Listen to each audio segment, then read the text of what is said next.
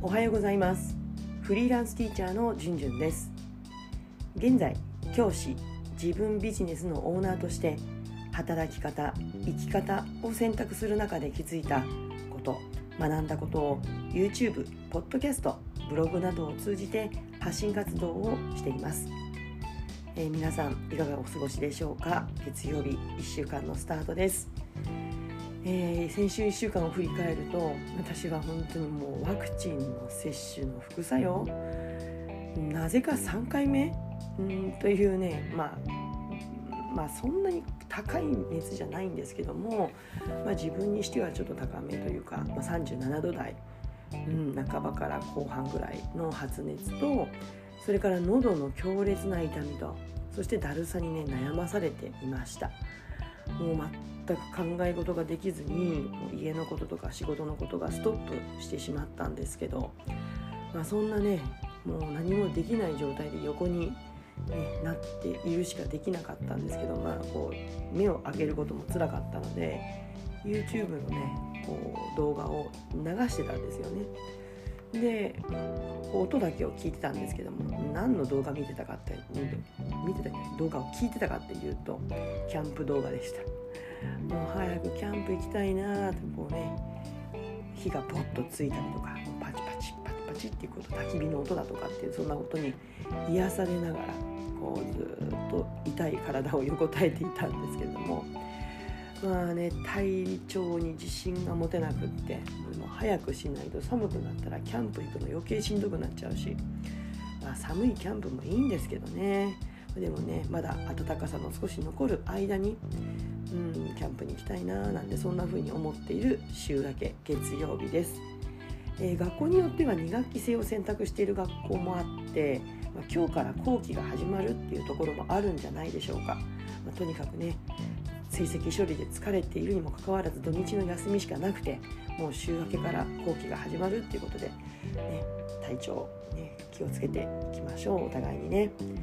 え今日のテーマは少し前に話題になったニュースをきっかけに感じたことをシェアします。ちょっと長めになっちゃうかもしれません。えテーマは教員の時間外労働に残業代は実質給料の4%びっくりマークはてなマークみたいなそんな、えー、テーマです、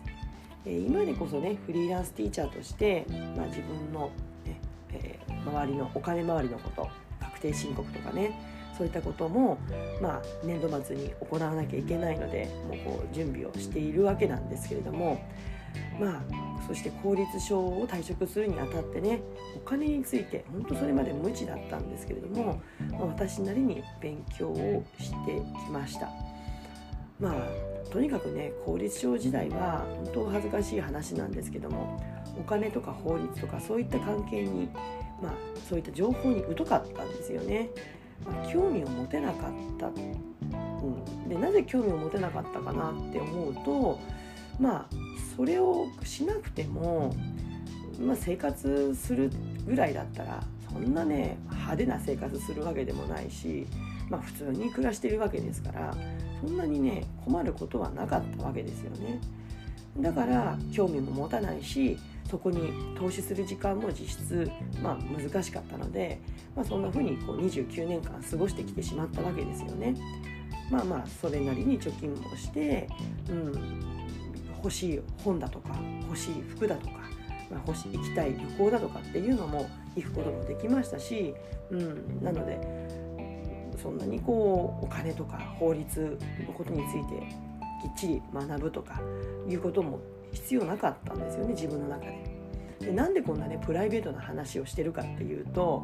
まあ、今日のテーマのきっかけになったねその少し前に話題になったニュースつまり教員の時間外労働に残業代が支払われないのは違法だとして埼玉県の公立小学校教員の男性が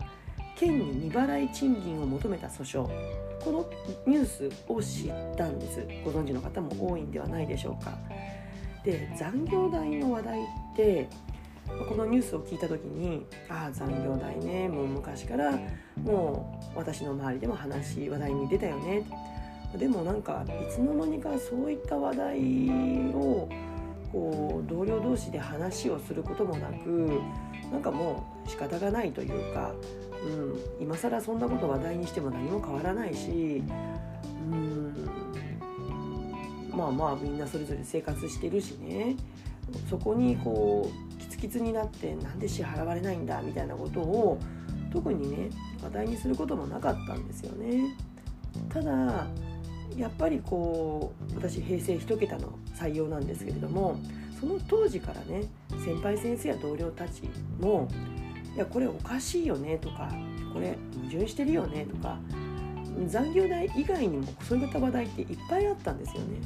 でも現実これなんだからこれでやるしかないよねとか、うん、そこにエネルギーを注ぐよりはうん、もうなんか時代の流れで任せるしかないし世の中全体が変わらないと学校が変わるのって一番最後だからねなんて、すいませんちょっとうるさくなったので窓閉めました一番最後だからねなんて言って、まあ、今ある現実をもう受け止めて諦めてとにかくもう今日の授業明日の授業子どもたちのために夜遅くまで仕事をしたりまたは家に持ち帰って仕事を持ち帰ってえ仕事をしていたわけなんですよね。だからこの先生が未払い賃金を求めた訴訟を起こされたそして判決が出たっていうのを聞いてなんで先生はこの方は、うん、長い時間長い年月変わらなかったものに対してわざわざねまたこういう訴訟を起こされたんだろう相当なエネルギーだと思うんですよね。なんでなんだろうなそんなこう思いがあってニュースを追っていったんですよね。で改めて気づいたこと考えたことです。まあね教師が抱えている仕事量まあその教師によってまた経験年数によっても違うと思うんですけれども、まあ、でも確実に子どもに関わる仕事担任であればある専科の先生であればその担当した教師教科の教科のえー、事業を行うための仕事量であるとか、まあ、あと公務文書ってものがありますからそういったものがありますそしてその仕事量と子どもたちが下校してから退勤時刻までの約12時間なんですね。退勤時刻って、まあ、それぞれ違いますけれども大体17時前後なわけじゃないですか。そこまでの約12時間で処理しきれる量を比べた時にいやそれ終える量に終えることができる仕事量になってますかって言ったらいやいやもうなってませんっていうことなんですね。だからもう教師の中では定時っていうのはもうなんかよほど、うん、家に事情があるとか、うん、なんかこう、まあ、私もかつて定時退勤をも目標にしたことありますけれどもそういった、うん、仕事が終わってからの予定が入っているとかまあ、そういったことでなければ何か事情がなければ、うん、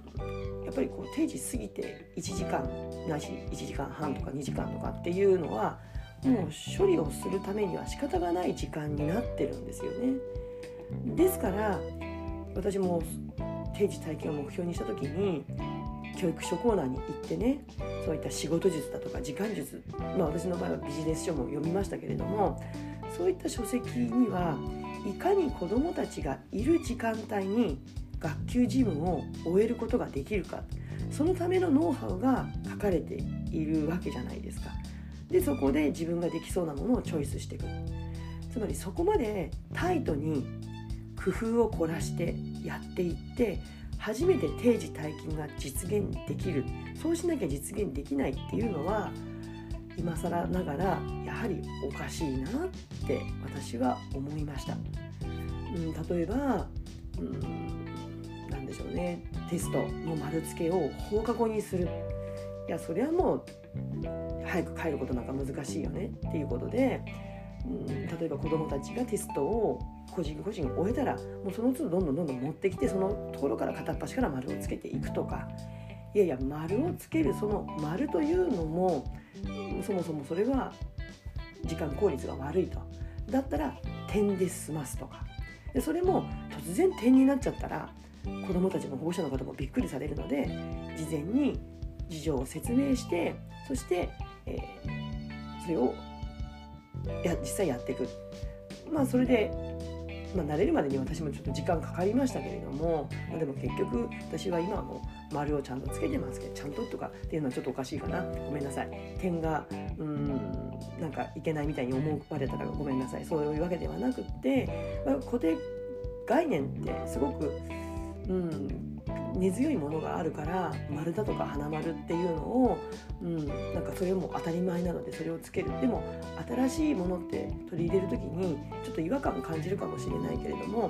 まあ、私は結局点から丸に戻ってしまったんですがでも別に点でも私はいいなと思います。逆にスペースが空いて子どもたちの間違い直しが見やすいっていう利点もあったりとか、うん、なのでそれぞれ工夫されるのはすごく大切なことだと思いますただそうやってタイトに工夫を凝らさないと定時退勤ができないとか、まあ、定時から、うんまあ、数十分とか1時間以内に帰宅することができないっていうのはやはりおかしいんじゃないかな仕事量が多いのではないかなと私は思います。で教師って別に学級担任の仕事だけをやってるわけじゃないんですよね。うん、例えば、うん、学級担任に学年主任をやってる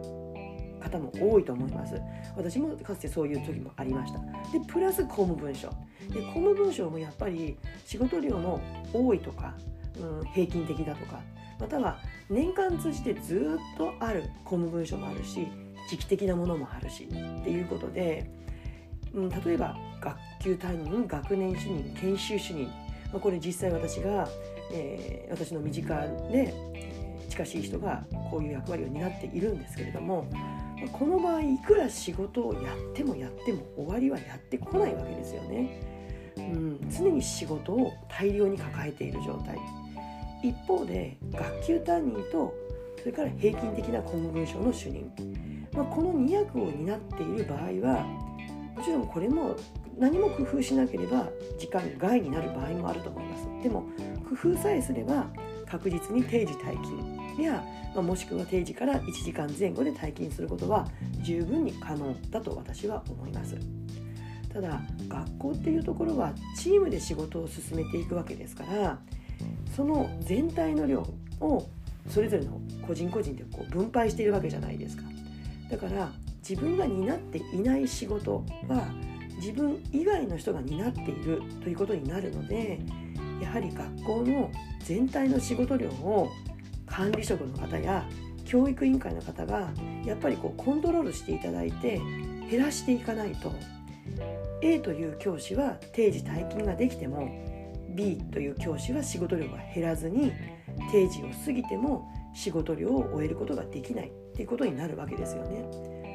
まあじゃあ何を減らすかって仕事量いや仕事量難しいんじゃないのどんどん増えていく一方なんじゃないの？じゃあ事業時数をそもそも減らしましょう。この判断なかなかね勇気いりますよね。うん。えうちの子の学習保証されるんですか？っていうことにもなるわけですからなかなか難しい、うん、ということでなかなか全体的に物が減っていかない。ものっていうのは仕事量とか事業とかっていうものが減ることは全くない増えていくばかりですよね。このように仕事量が人によって違いがあったりとか仕事のやり方も教師によって違いのあるこの仕事に他の仕事のような残業代を適用させることが難しいことはもう私も分かります。なので、えー、法律の給特法略して給特法、えー、公立の義務教育諸学校等の教育職員の給与等に関する特別措置法の略なんですけれどもこれは1971年に制定されて教員の仕事というのは勤務時間の管理が難しいという特殊性を考慮して休日の勤務手当とか、え、時間外勤務手当などを支給しない代わりに給料月額の4%です。4%を教職調整額として支払うことを定めた。このものなんですね。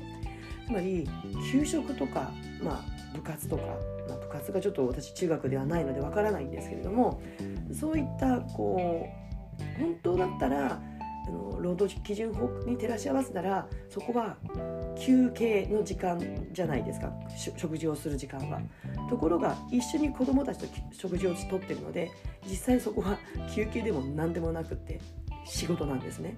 うん、そこで指導も起こることもあり指導しなきゃいけない場面もありますし何より見守るということが必要です。子どもたちの様子を見るとかっていうことも必要ですからやっぱりそこは労働。っていうことになるとそれを後ろに回して勤務時間を調整する退勤時間を調整する、うん、ということなんですよね。だからこの法律があることが私はもちろん以前から知ってましたけれどもその1桁のね4%っていうその数字を自分の給料の月額に相当する調整額を計算したことがありませんでしたし明細にも書かれているんですけども今まで本当に残念なんですけどもそこを意識したことなかったんですね。なので今回改めてその金額を計算したり年代ごとに金額を計算したりとかいや初任者の方って一体いくらなんだろう改めて、えー、明細を見直しました。正直やっぱり驚きました。この調整額があることで教師は残業代が出ない。だから文句は言えないんだよ。って先輩方から言われたこと昔あるんですけれども。いやーこれ本当に言えないんですかね、えーと、ぶっちゃけ本当に1万円満たない金額から私も退職する時も2万円いきませんでした。いかがですか？ご自分が退勤時刻以降やっている仕事が家に持ち帰ってやっている仕事が月2万にふさわしいかどうか。改めて考えると月2万ではいかがなものかなって私は正直思います。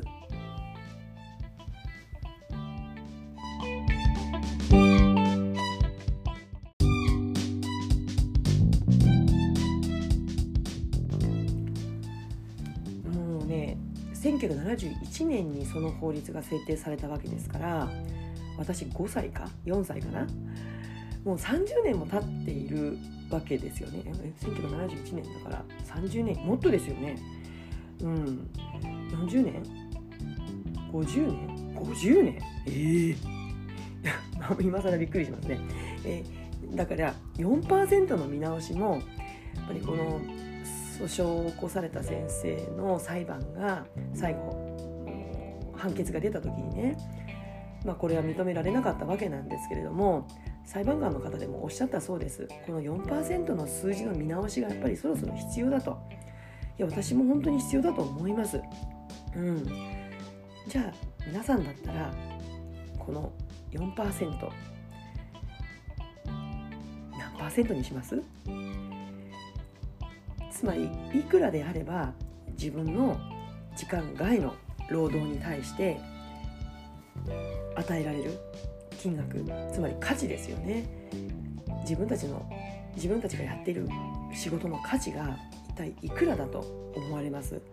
うん、これで十分ですって満足できるのは一体いくらでしょうか？是非ね皆さんのご意見もお聞きしたいです。私は、特に何の根拠もなく浮かんだのが、まあ、5万という数字だったんです。で、まあ、これが出てきた理由は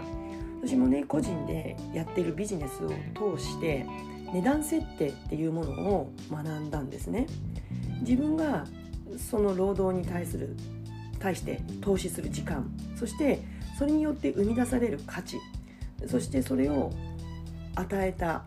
えー、与えた相手の方が受け取る価値こういったものをやっぱりこう値段設定をする時に考えるわけなんですよね。でそういったことをもとに教師の仕事の時間以外の,、ね、その仕事を考えた時に5万って出てきたんですね。でももう少し考えていったら5万では低いんじゃないかなとも思う気もしています今。とにかく私たちは勤務時間内の大半を子どもたちとのやり取りで過ごしているわけですね。だからそこに価値があるのはもちろんそれはもうその通りです。ただそれ以外その時間を支える準備の時間っていうのがやっぱり必要なんですよね。つまり子どもと一緒に過ごしながら合わせてる準備するっていうのはちょっとなんか違うんじゃないかなって思います。まあ、私は公立時代も、まあ、今もそうですけれどもやっぱり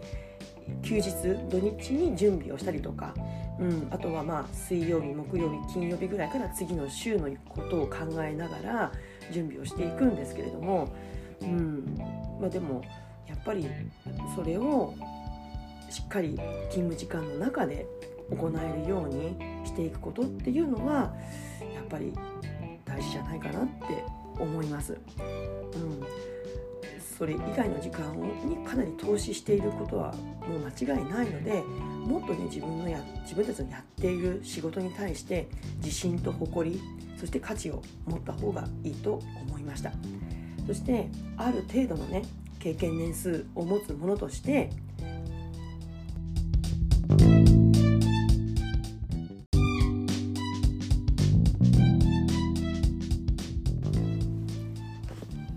ません。ちょっとあの人が入ってきたのでちょっと途中止めてしまいました。ごめんなさい。このまま続けます。やっぱりこうね経験年数持つものとして今回裁判をね起こされた埼玉の先生がおっしゃっていたようにもう長い時間ねこう矛盾とかこうおかしなことが当たり前に行われていた、うん、いやだってしょうがないじゃない。いや教員恵まれてるよっていうふうにこうそういう言葉でこうなんか自分の気持ちをまあそうだよねってしてきたわけですけれどもでもやっぱり改めて冷静になって考えた時にやっぱり今のような状態って特にこの数字4%っていう数字が果たして本当にこのまま続けていいものなのかどいいものなのかどうかっていうことも含めてやっぱりもっと議論が必要だし必要でしょうし若い方たちに私たちがかつて感じたような同じような矛盾や違和感を引き継がないようにするためにも自分が私ができることを、まあ、こうやって発信活動をするとか、まあ、そういった無理のない範囲でやっていきたいなって思いました、えー、今日は教員の時間外労働に残業代は実質給料の4%についてお話をしました。すいません。かなり長く話してしまいました。でもぜひ皆さんにねちょっと問題意識というか,、うん、なんかどんな風にお考えになるのかをこう投げかけたかったので、えー、つい熱くなって話してしまいました、えー、それでは次回のポッドキャスト YouTube まで。Let's have fun! バイバイ。